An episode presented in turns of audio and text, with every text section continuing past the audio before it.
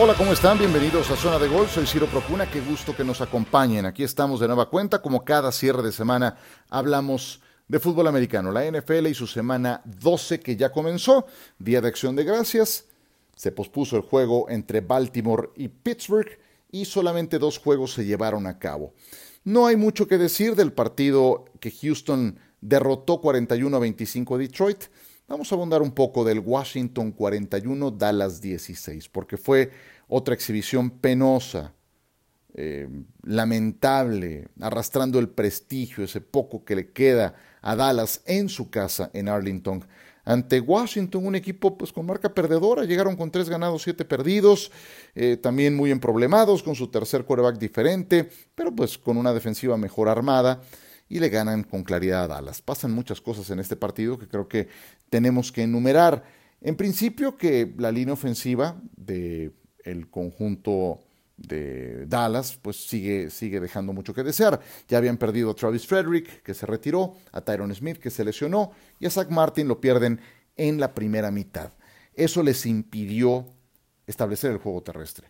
Ezekiel Elliott, que sigue pegando tumbos en, este, en esta temporada, cometió su quinto balón suelto del año, ¿por qué no? Y además solo consiguió 32 yardas por la vía terrestre en 10 acarreos. Lejos, muy lejos de lo que hizo la semana pasada contra los vikingos de Minnesota. Entonces, al no tener ese punto de apoyo, Andy Dalton tuvo que lanzar mucho más el balón y además la defensiva pues nos recordó que, sigue siendo un desastre. ¿no? Aunque intercepta un pase Jalen Smith que regresa hasta la yarda 5 y le puso la mesa al ataque para empatar el marcador en ese momento, pues tres jugadas, perdieron yardas en dos de ellas, un pase incompleto a CD Lamb en la zona de anotación, apenas un golecito de campo, eh, seguían abajo por cuatro, pero después vino esa brillantísima idea, ¿por qué no?, del coach Fassel de mandar una patada de despeje en cuarta y diez de engaño, estando en su propio campo, dentro de la 30 de su propio campo. Es una de las decisiones más ridículas de toda la temporada ni cerca de lograr el primero y diez, entregaron el balón y a la siguiente jugada Washington les hizo pagar. Juegazo de Gibson que logró tres acarreos de anotación, 115 yardas. Bueno, lo hicieron parecer Barry Sanders, parece John Riggins en este partido. Y bueno, pues eh, Dallas nos recordó que la defensiva es un desastre. Ah, se habían visto un poco mejor contra Filadelfia, también contra Pittsburgh, contra Vikingos, pues ganaron, pero igual Dalvin Cook les superó las 100 yardas. Igual Adam Thielen les pintó la cara y, sacaron adelante el partido, pero pues la, defensa sigue siendo mala, malísima. Ahí están 41 puntos en su casa ante un rival con marca perdedora. Pues Dallas tiene lo que se merece, lo que se merece. Eh, yo sé que cuando pierdes a tu coreback titular, la, la, temporada se pone cuesta arriba, pero sin juego terrestre y con una defensa así de errática, pues no, no llevas ningún rumbo. Y en esta división, que es tierra de ciegos y donde al final veremos quién es el tuerto, quién es el rey, pues se han puesto adelante los del equipo de Washington con su cuarta victoria. Basta ver lo que hagan el domingo los gigantes de Nueva York, que pueden ganarle a Cincinnati, que van con su coreback suplente.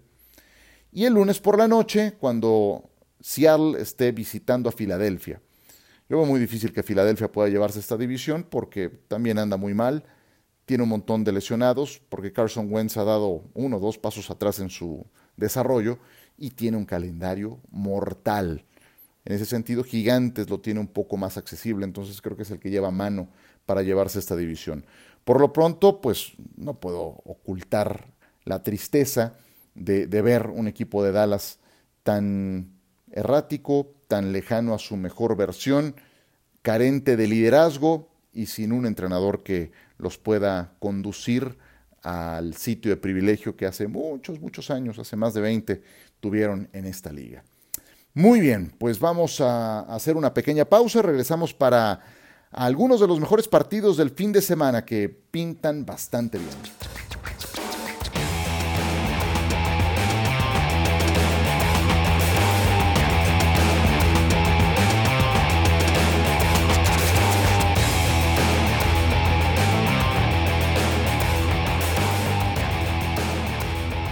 De vuelta con ustedes en zona de gol, aquí estamos, Ciro Procuna, recuerden suscribirse. Vamos con las selecciones de esta semana. En la jornada pasada, semana 11, nos fuimos dos aciertos, dos errores en los cuatro juegos que seleccionamos, con todo y línea. Acertamos en Monday Night, en Sunday Night, nos fallaron los Ravens y los Vikings. Vamos con las elecciones de esta semana. La primera, Kansas City visitará Tampa. Voy Kansas City que está menos 3. Una de las claves para hacer tropezar a los Buccaneers ha sido presionar a Tom Brady sin necesidad de enviarle disparos, de enviarle blitz. Los Chiefs tienen cuatro frontales que pueden ponerlo en problemas, que pueden apresurarlo, especialmente Chris Jones, tackle defensivo por el centro y Frank Clark por fuera. Y para defender el pase, por supuesto que Tyron Matthew. Suena a muchos puntos el partido, los Chiefs promedian 32 por juego, Tampa 29, son de, lo mejor en ese rubro. Además hay buenos corredores en cada lado, Clyde Edwards y Ronald Jones son los corredores 5 y 7 de la temporada. Eh, donde tengo dudas es en la defensa de Tampa, porque Drew Brees y los Saints los atropellaron en la semana 9 y los Rams consiguieron 400 yardas totales en su último partido. Encuentro más armonía entre lo que quiere entrenador coordinador ofensivo y quarterback con Andy Reid, Eric Bieniemy y Patrick Mahomes, que con lo que intentan Bruce Arians, Byron Leftwich y Tom Brady. Brady mucho menos dinámico que Mahomes, que está en plenitud, 25 años de uno contra 43 del otro. Eh, Brady más estático, más dependiente de su línea ofensiva, de su juego terrestre. Sí creo que Kansas City tiene más caminos para encontrar la victoria, por eso voy con Kansas City, que está menos 3 en este partido. Segunda selección, Tennessee en Indianápolis. Voy Tennessee más 3. Segundo enfrentamiento en las últimas tres semanas. En el primero, Indianápolis ganó en Nashville con claridad, 34 a 17. Eh, voy Tennessee más tres. Tienen el sentido de urgencia. No dudo que eso les lleve a cerrar el juego y que con los puntos saquemos adelante esta selección. Creo que ganan los Colts, pero por menos de tres puntos. Por eso voy Tennessee más tres. Vamos a elaborar un poco. Ese, ese juego anterior, hace no mucho, hace par de semanas, lo ganaron los Colts con claridad, 34 puntos a 17, un juego que se definió por los equipos especiales, porque el pateador de despeje de Tennessee fue un desastre. Trevor Daniel ya lo mandaron al equipo de prácticas, porque está de regreso después de estar en la, en la lista de lesionados, el mejor pateador de despeje de la liga, que se llama Brett Kern. Obviamente no vas a ganar con el pateador de despeje, pero no, sí, es un rubro por el que puedes llegar a perder un juego. Pero bueno, en ese partido no nada más fue el pateador de despeje, también fue Goskowski, que falló un gol de campo, también fue eh, el ataque aéreo que no funcionó, Ryan Tannehill fue contenido en 147 yardas, el único que entregó buenas cuentas fue Derek Henry, que sí superó las 100, pero no fue suficiente, fueron muchos errores. ¿no? Em, los Colts tienen, tienen tienen cosas más sólidas, tienen mejor línea ofensiva, tienen la quinta mejor defensiva de la liga, dejaron en tres puntos en la segunda mitad a Aaron Rodgers y a los Packers, vuelven a ser locales eh, y la defensa de Tennessee tampoco es lo más confiable. Entonces, creo que Tennessee con ese sentido de urgencia puede llegar a emparejar el partido. Em, por eso es que voy con Tennessee más tres, pensando en que gana Indianapolis por menos de un gol de campo. Esa es la segunda selección. La tercera selección, San Francisco en Los Ángeles ante los Carneros. Voy Carneros menos 6.5. No es fácil limpiar a un rival en esta división oeste de la Conferencia Nacional. San Francisco ganó el partido anterior a los Carneros, 24 puntos a 16, y también los dos de la temporada pasada. Entonces andan enrachados con los Carneros pero hoy, hoy los papeles se han invertido. Yo sé que San Francisco trae semana de descanso, que recupera a Raheem Mostert, a Divo Samuel, a Richard Sherman, pero no recupera a George Kittle, su hombre más valioso a la ofensiva. Tampoco recupera a Nick Bosa, esos no los va a recuperar en toda la campaña, fuera también por todo el año. Y a, Jimmy Garoppolo tampoco, y, me, me, me parece increíble que el rendimiento de Nick Mullens de seis touchdowns y contra seis intercepciones me haya hecho extrañar a Jimmy Garoppolo. Jamás pensé que eso me fuera a ocurrir. Y Nick Mullins va contra Michael Brockers, contra Aaron Donald, contra Patrick Ramsey. Y eh, vaya, estando tan, tan, tan mal en la posición de quarterback, enfrentar a esos jugadores puede ser mortal. Los carneros hicieron ver mal a Tom Brady en Monday Night, le interceptaron dos veces.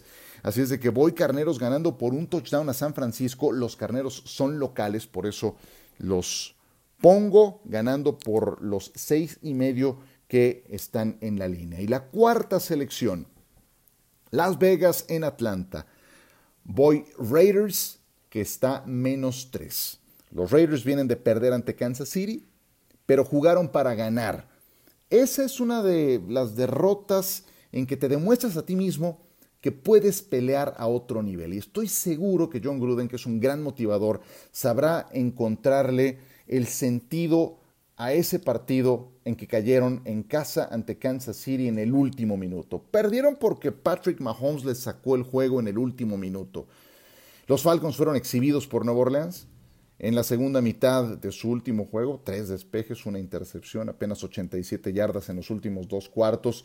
Eh, anda lesionado Todd Gurley, anda lesionado también Julio Jones. Eh, relevante la temporada que está teniendo en el otro lado. Derek Carr lanzó tres pases de anotación contra Kansas City. Matt Ryan, tres touchdowns, cuatro intercepciones en sus últimos tres partidos. Los Raiders creo que ganan en Atlanta por más de un gol de campo y se mantienen entre los equipos comodines de la conferencia americana para meterse a los playoffs. Son las cuatro selecciones. Aquí estaremos la próxima semana para, para ver cómo nos fue, para sacar cuentas. ¿Qué les parece?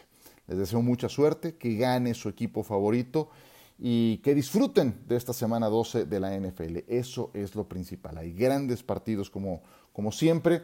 Así es de que les mando un saludo. Gracias por descargar esta zona de gol. Soy Ciro Procuna. No olviden suscribirse, dejar su comentario. Por ahora, aquí la dejamos. Que la pasen muy bien y hasta pronto.